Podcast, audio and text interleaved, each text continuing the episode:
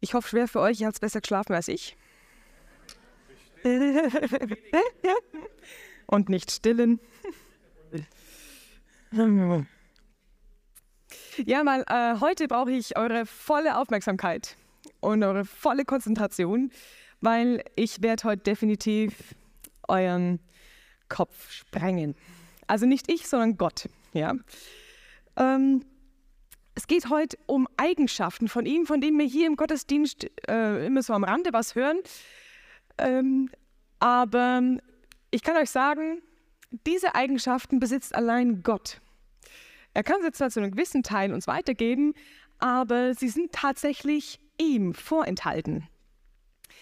Und wir können das nicht ganz verstehen. Also weil Gott hat einfach mehr Dimensionen wie wir. Das wäre dann so, als würde ein Strichmännchen versuchen, einen Körper zu verstehen. Oder ein Viereck .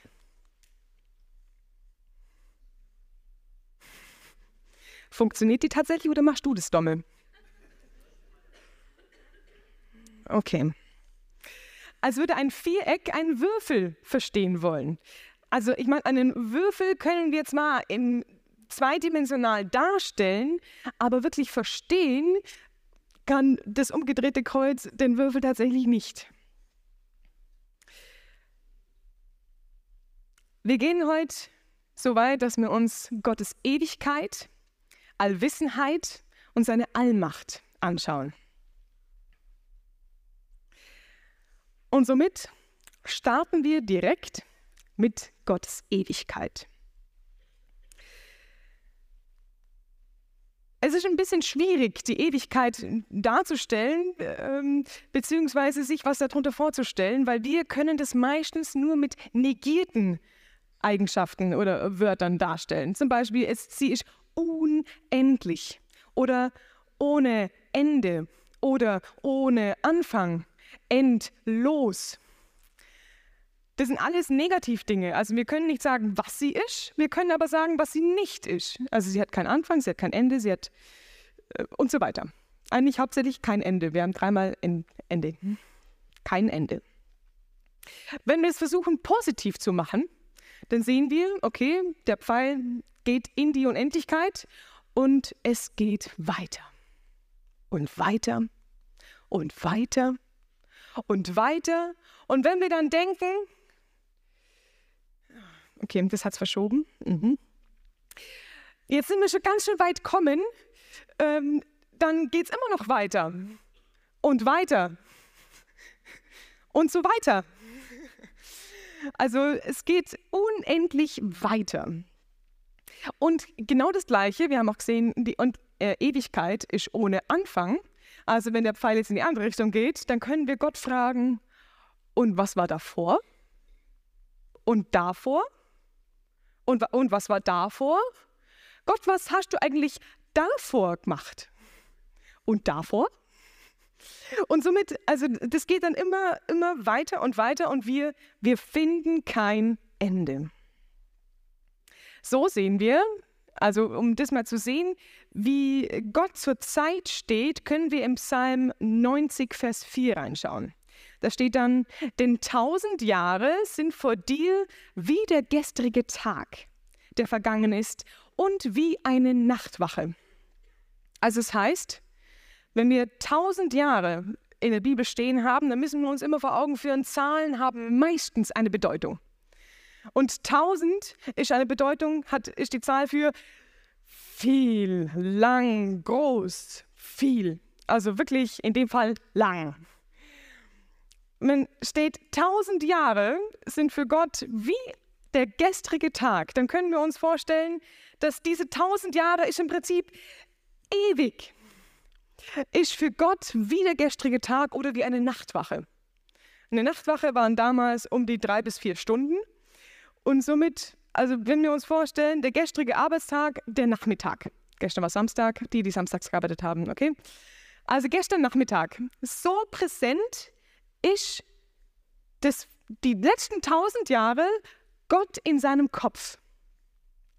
Also er kann sich so gut daran erinnern, als wäre das erst gerade kürzlich passiert. Petrus nimmt den gleichen Inhalt nochmal auf. Eieiei, wo bin ich denn jetzt gelandet? Ich wäre gern bei 2. Petrus 3, Vers 8. Danke, wunderbar. Und da steht, dieses eine aber sollt ihr nicht übersehen, Geliebte, dass ein Tag bei dem Herrn ist wie 1000 Jahre und 1000 Jahre wie ein Tag. Also hat das wieder aus Psalm 90 aufgenommen und hat es aber noch verändert oder erweitert im Sinn von 1000 Jahre sind wie ein Tag und ein Tag sind wie 1000 Jahre für Gott.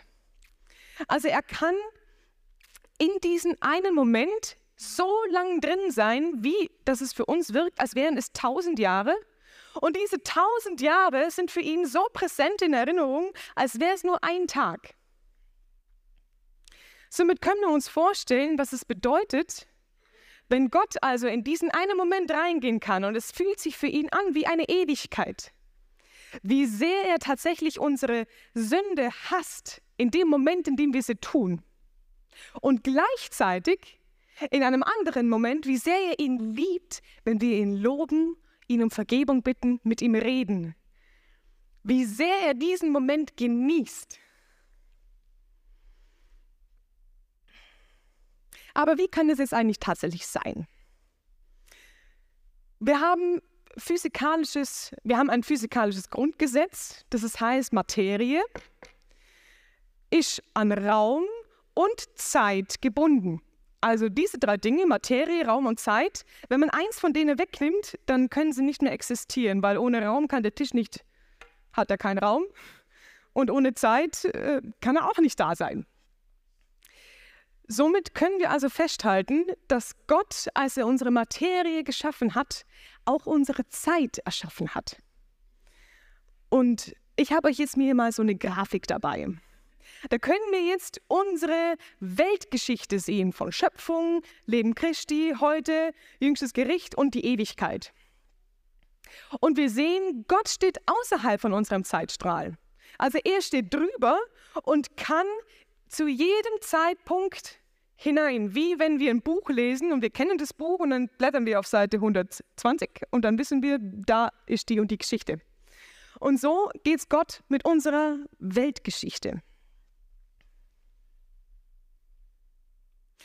Somit können wir auch sehen oder verstehen, weshalb Gott der Einzige ist, der sich über die Jahrtausende hin nicht verändert. Weil schließlich wir sind auf dem Zeitstrahl und verändern uns immer weiter. Und Gott steht aber außerhalb und ist zu jeder Zeit der gleiche. Also das heißt, zur Zeit von Abraham war er der gleiche wie zur Zeit Paulus und der gleiche wie er heute ist und der gleiche wie er in Ewigkeit sein wird. Er ist der Einzige, der sich nicht verändert. Und so sagt Gott in Jesaja 46, 9 und 10. Gedenkt an das Frühere, von der Urzeit her, dass ich Gott bin und keiner sonst. Ein Gott, dem keiner zu vergleichen ist. Ich verkündige von Anfang an das Ende und von der Urzeit her, was noch nicht geschehen ist. Ich sage, mein Ratschluss soll zustande kommen und alles, was mir gefällt, werde ich vollbringen. Kein anderer, niemand sonst ist so wie Gott.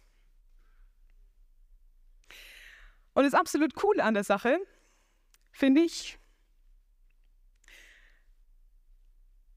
diese Wahrheit mit Gottes Ewigkeit geht ein bisschen einher mit seiner Allgegenwart. Weil er kann nämlich nicht nur in jede Zeit reinspringen, wo er will, sondern er kann auch an jedem Ort sein, wo er will. Also er kann nicht nur die Zeit aussuchen, sondern auch den Ort. Und somit kann er oder ist er zu jeder Zeit mit seinem vollen Sein an diesem Ort. Also sprich, ich habe mir früher oft gedacht, ja, Gott sieht mich, aber er sieht ja auch noch 7.999.999.999 andere Menschen auf diesem Planeten zur gleichen Zeit. Also er ist zwar unendlich, aber der hat ja schon viel zu tun. Also das, was ich da von ihm so krieg, ja. Aber nein, so ist es nicht, sondern er ist mit seinem ganzen Sein an diesem Ort zu dieser Zeit. Also sprich, ich habe 100% seiner Aufmerksamkeit und seine Augen sind die ganze Zeit auf mich gerichtet, zu 100%, ungeteilt. Und bei dir und bei dir und bei dir und bei dir und bei dir und bei dir und bei dir. Jeder hat 100% der Aufmerksamkeit von Gott. Sind wir uns dessen bewusst? Krass, oder? Finde ich total cool. Okay, dann gehen wir weiter zur Allwissenheit Gottes. Gott kennt die Zukunft und die Vergangenheit, aber nicht nur deswegen, weil er im Prinzip in der Zeit reisen kann, sondern weil er einfach weiß, was da passiert. Und so weiß er auch alle Fakten, die wir uns vorstellen können. Ich habe uns ein 2-Euro-Stück dabei. Das hat mir der Chris gerade vorhin noch ausgeliehen. Ich habe ein 2-Euro-Stück dabei. Und wenn ich jetzt sage, wir könnten jetzt eine Wette abschließen, wenn ich das schnipp, auf welcher Seite fällt es? Landet es? Also Kopf oder Zahl? Wir rechnen in Wahrscheinlichkeiten. Also 50% Kopf. Aber Gott rechnet nicht in Wahrscheinlichkeiten, sondern er weiß ganz genau, wie hart ist mein Fingernagel? Mit welcher Kraft schnippt sich das an? Mit wie viel Schwung gebe ich noch in meinen Ellenbogen dazu? Wie oft dreht sich diese Münze? Wie oft kommt sie auf den Boden an? Was hat die Münze für eine Eigenschwingung? Wie oft dreht sie sich dann nochmal?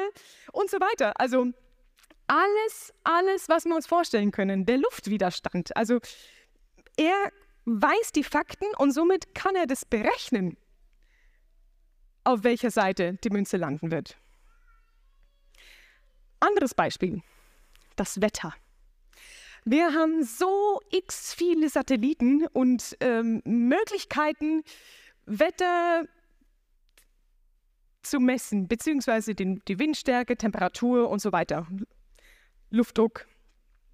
Und wir können es immer noch nicht sagen, was für ein Wetter morgen tatsächlich sein wird. Bei uns. Also kann man nicht. Wir sind nicht in der Lage dafür. Es sind zu viele Faktoren, die da reinspielen, dass wir das einfach nicht sagen können. Gott weiß es. Er weiß, welche Temperatur der Golfstrom vor England in einer Tiefe von 3 Metern hat. Er weiß auch, wie viel Feuchtigkeit über dem Land Deutschland verdunstet, welchen Hochdruck oder Tiefdruck sich da jetzt bildet. Er weiß, wie stark die Winde sind, die sich um die Erde drehen und so weiter. Er kann uns sagen, was für ein Wetter morgen ist. Aber nicht, weil er es weiß, weil er es sieht, sondern weil er die Fakten kennt.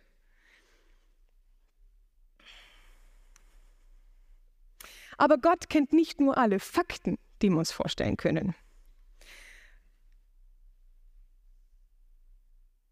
Gott kennt auch alle unsere Handlungen und jedes Wort, das wir sagen.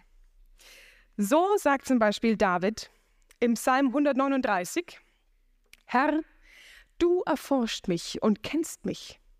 Ich sitze oder stehe auf, so weißt du es. Du verstehst meine Gedanken von ferne. Du beobachtest mich, ob ich gehe oder liege, und bist vertraut mit allen meinen Wegen. Ja, es ist kein Wort auf meiner Zunge, das du, Herr, nicht völlig wüsstest. Gott sieht alles. Er kennt jedes Wort, das wir sprechen. Wer in deinem Leben könnte das noch von sich behaupten? Keiner. Keiner. Nicht mal du wüsstest noch genau, was du vorher noch gesagt hast. Gott weiß es. Jetzt kannst du aber sagen, ja, das hat ja auch David gesagt. Also, dass Gott David ins Auge gefasst hat, ist ja auch irgendwie logisch. Also David ist ja auch eine hohe Persönlichkeit und wird ja auch in der Bibel oft zitiert und hat ja auch viel gemacht. Aber weiß ich das denn eigentlich auch von mir? Also weiß Gott es auch von mir oder einfach nur von David? Und David sagt in 1. Chronik 28, Vers 9, als es zu seinem Sohn geht und ihm im Prinzip sein Vermächtnis übergibt, sagt er, und du, mein Sohn Salomo, erkenne den Gott deines Vaters und diene ihm von ganzem Herzen und mit williger Seele. Denn der Herr erforscht alle Herzen und erkennt alles Trachten der Gedanken. Gott kennt alle Herzen und erkennt alles Trachten der Gedanken. Von diesen 8 Milliarden Menschen, die im Moment auf dieser Erde leben, weiß er alle Gedanken. Wir könnten das gar nicht alles aufschreiben. Unsere PCs, die geht nicht. So ein Datenvolumen. Und er weiß nicht nur die Worte, sondern er weiß auch, mit welcher Absicht sie gedacht werden, mit welcher Emotion die verbunden sind.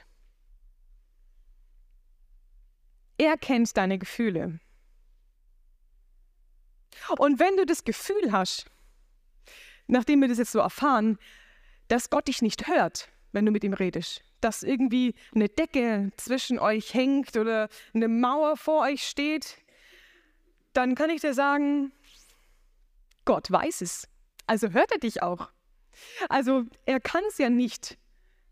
Gott kann dich nicht hören. Das geht nicht. Also er weiß, was du denkst und was du fühlst und was du sagst. Dementsprechend hört er dich auch.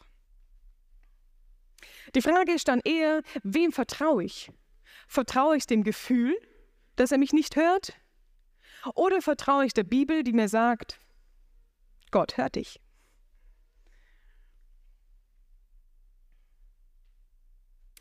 Kommen wir zur Allmacht Gottes. Die Allmacht, die PowerPoint hätte ich mir auch echt sparen können. Aber gut. Total. Die Allmacht wird viel in der Bibel beschrieben und ich habe euch jetzt mal so 3 Auszüge davon mitgebracht. In 1. Korinther 6 sehen wir, und ich will euch ein Vater sein und ihr sollt mir Söhne und Töchter sein, spricht der Herr, der Allmächtige. Also er spricht von sich selbst als der Allmächtige. Dann in 1. Mose 18, sollte dem Herrn etwas zu wunderbar sein? Oder Lukas 1. Denn bei Gott ist kein Ding unmöglich. Bevor wir uns jetzt allerdings damit befassen, was Gott alles kann, will ich euch noch zeigen, was er definitiv nicht kann. Es gibt es nämlich auch. Also, weil, wenn wir davon sprechen, von der Allmacht Gottes, dann bedeutet es nicht unbedingt, dass Gott alles kann. Also im Sinn von, kann Gott einen Stein erschaffen, den er selber nicht heben kann? Er kann nicht alles. Es gibt Dinge, die er nicht kann. Und zwar, Gott kann nicht lügen. Das sehen wir in Titus 1, Vers 2. Da sagt er, er ist ein Gott, der nicht lügen kann. Oder in 2. Timotheus 2 heißt es, wenn wir untreu sind, so bleibt er doch treu. Er kann sich selbst nicht verleugnen.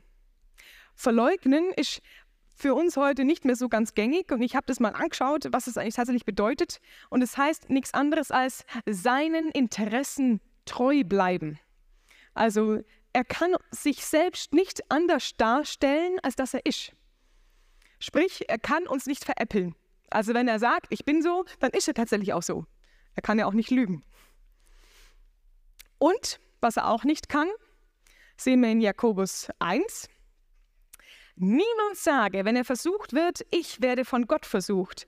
Denn Gott kann nicht versucht werden zum Bösen und er selbst versucht auch niemanden. Somit, die 3 Dinge. Er kann nicht lügen, er kann sich selbst nicht untreu sein und er kann nicht zum Bösen versuchen und auch nicht zum Bösen versucht werden. Jetzt kommen wir zu unserem Lieblingsteil. Zu dem, was Gott alles kann. Das ist jetzt nämlich ein Haufen. Also ich finde es ja immer ein bisschen schwierig, sich vorzustellen, Gott kann alles, was er will. Weil was ist denn alles, was er will? So, und ich hab uns jetzt mal ein paar Beispiele rausgesucht. Und das wird jetzt eine recht lange Liste. Was wir aus der Bibel lernen können, was Gott alles kann und was er schon alles gemacht hat. Also, Gott hat die Macht über Materie. Gott hat die physikalischen Gesetze und auch die Naturgesetze geschaffen und er kann sie nach Belieben, so wie er es meint, außer Kraft setzen. Also somit wird zum Beispiel Wasser zu Wein. Er stillt einen Sturm. Er lässt Feuer vom Himmel fallen. Jesus kann übers Wasser laufen. Und im Alten Testament finden wir sogar eine schwimmende Axt, also eine Metall und Holz im Wasser und es schwimmt. Und wir finden auch einen entsprechenden Esel. Und die Sonne bleibt für einige Tage einfach so stehen. Also das sind Dinge, die können wir uns nicht erklären. Aber wir vertrauen darauf, dass Gott die Materie gemacht hat und dass er die Naturgesetze, denen wir alle unterstellt sind, nach seinem Belieben außer Kraft setzen kann. Gott hat die Macht über Völker. Er kann Völker entstehen lassen. Er kann sie aber auch vernichten. Er kann sie in den Krieg ziehen lassen und bestimmt dann noch, ob sie siegen oder verlieren. Und er kann sie einfach, ja, ich glaube, umsiedeln, habe ich schon gesagt. Nicht. Also er kann die Völker einfach nehmen und woanders. Er sagt jetzt so und jetzt geht sie alle nach Babylon. Das macht er. Und er schiebt die Völker einfach so hin und her, wie ihm so gefällt. Und er hat einen guten Plan damit. Gut, er hat die Macht über ganze Völker. Er hat die Macht über Könige bzw. Regierungen. Er setzt sie ein und er setzt sie auch wieder ab. Er steht über den Regierungen. Jetzt kommt was, womit wir ein bisschen Schwierigkeiten haben. Weil Gott hat nämlich auch die Macht, Menschen zu töten und wieder auferstehen zu lassen. So tötet zum Beispiel Gott im Alten Testament Er. Also Er ist der Sohn von Juda. Gott tötet ihn, weil er böse ist. Und er tötet auch seinen Bruder Onan. Gott lässt Davids Sohn sterben. Gott tötet Usia, also versucht, die Bundeslade vor einem Kippen zu retten und er sie anfasst, obwohl es eigentlich gar nicht darf. Gott tötet alle Erstgeburt bei den Plagen in Ägypten.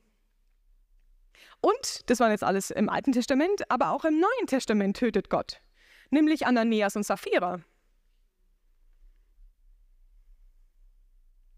Gott hat die Macht, Menschen auferstehen zu lassen.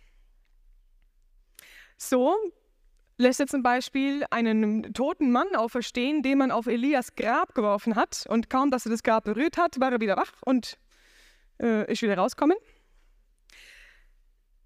Jesus lässt auch Lazarus wieder auferstehen. Und nicht zu vergessen, Jesus selbst ist auch wieder vom Tod auferstanden. Gott hat auch die Macht, Krankheiten zu senden und Heilung zu schenken. So wird zum Beispiel die Hand von Miriam aussätzig.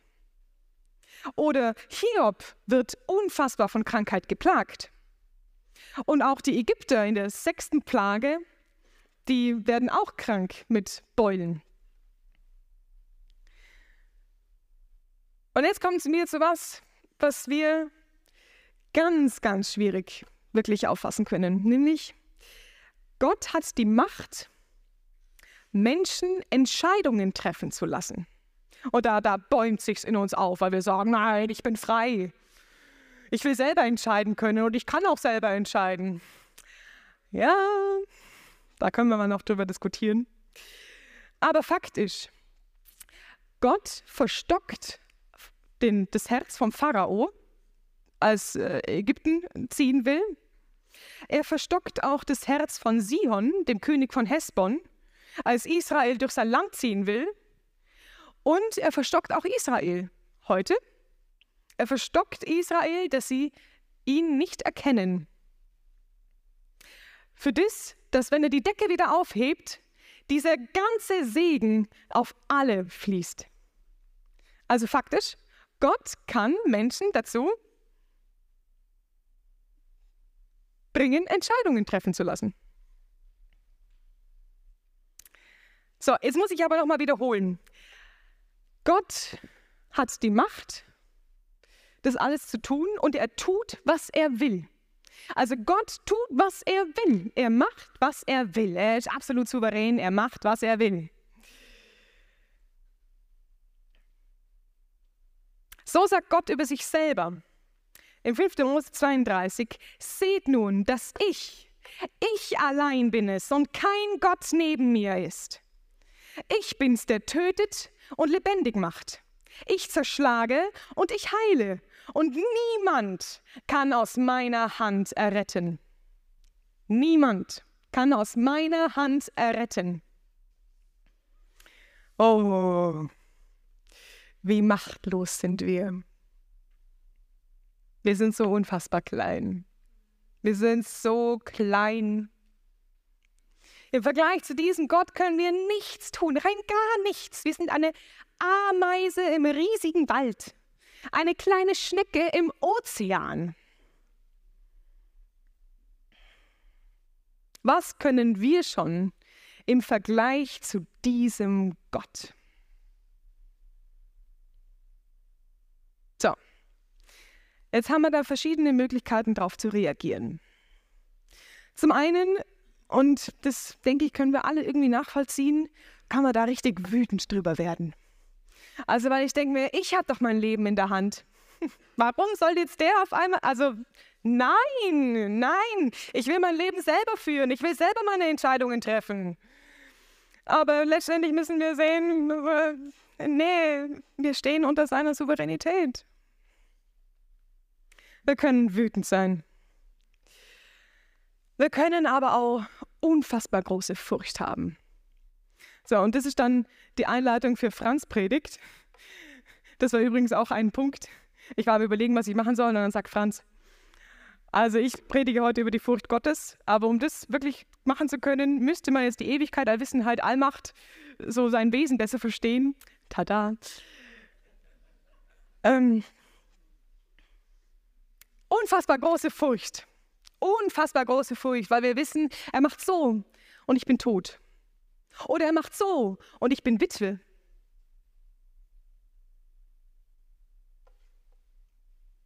Er hat das Recht und die Macht dazu. Und deshalb schreibt Paulus in Philipper 2, darum, weil er so groß und so anbetungswürdig ist, darum verwirklicht eure Rettung mit Furcht und Zittern. Mit Furcht und Zittern. Das heißt, unsere Rettung zu wirken bedeutet, seine Gebote halten. Mit Furcht und Zittern sollen wir seine Gebote halten und hoffen, dass er uns vergibt in den Punkten, in denen wir es nicht getan haben.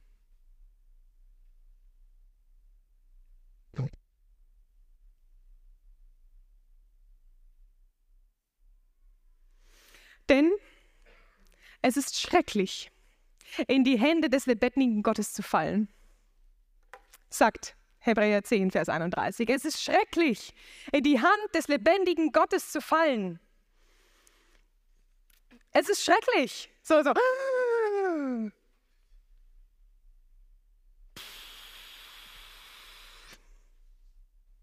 Das hat mich jetzt erschreckt.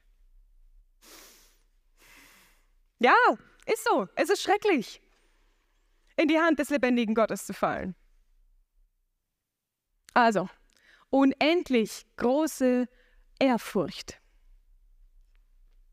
Die dritte Reaktion wäre, dass wir uns voller Frieden in seine Hand legen können.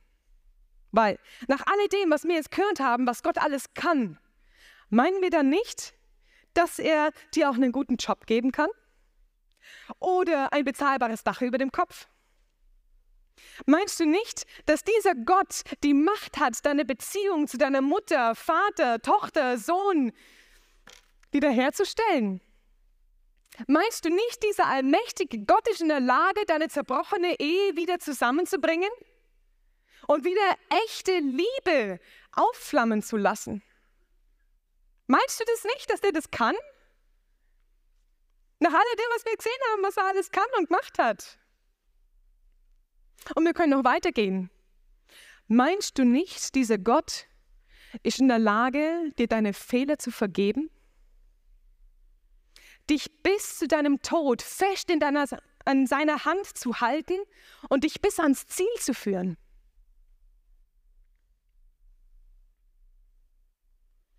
Denn, und so geht es dann weiter in Philipper 2, denn Gott ist es, der in euch sowohl das Wollen als auch das Vollbringen wirkt nach seinem Wohlgefallen.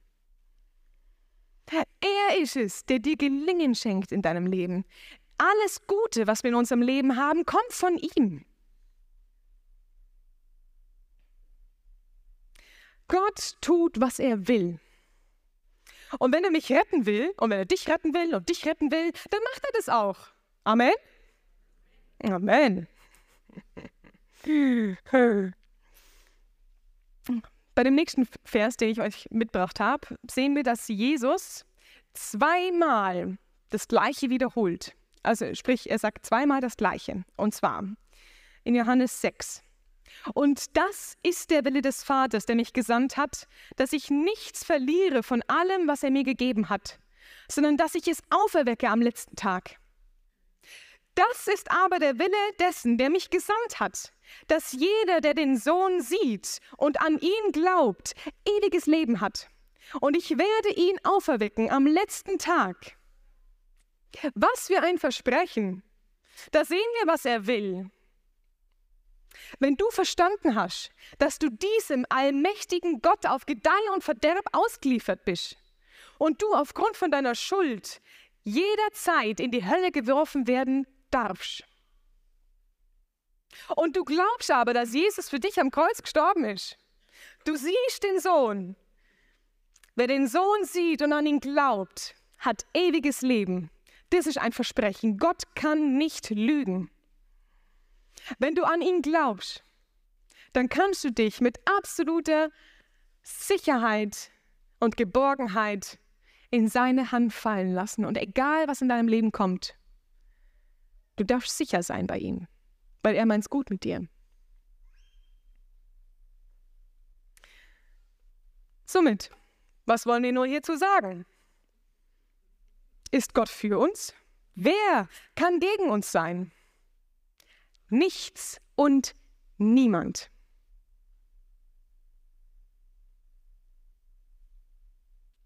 Lass uns jetzt diesen ewigen, allwissenden, allmächtigen Gott anbeten. Amen.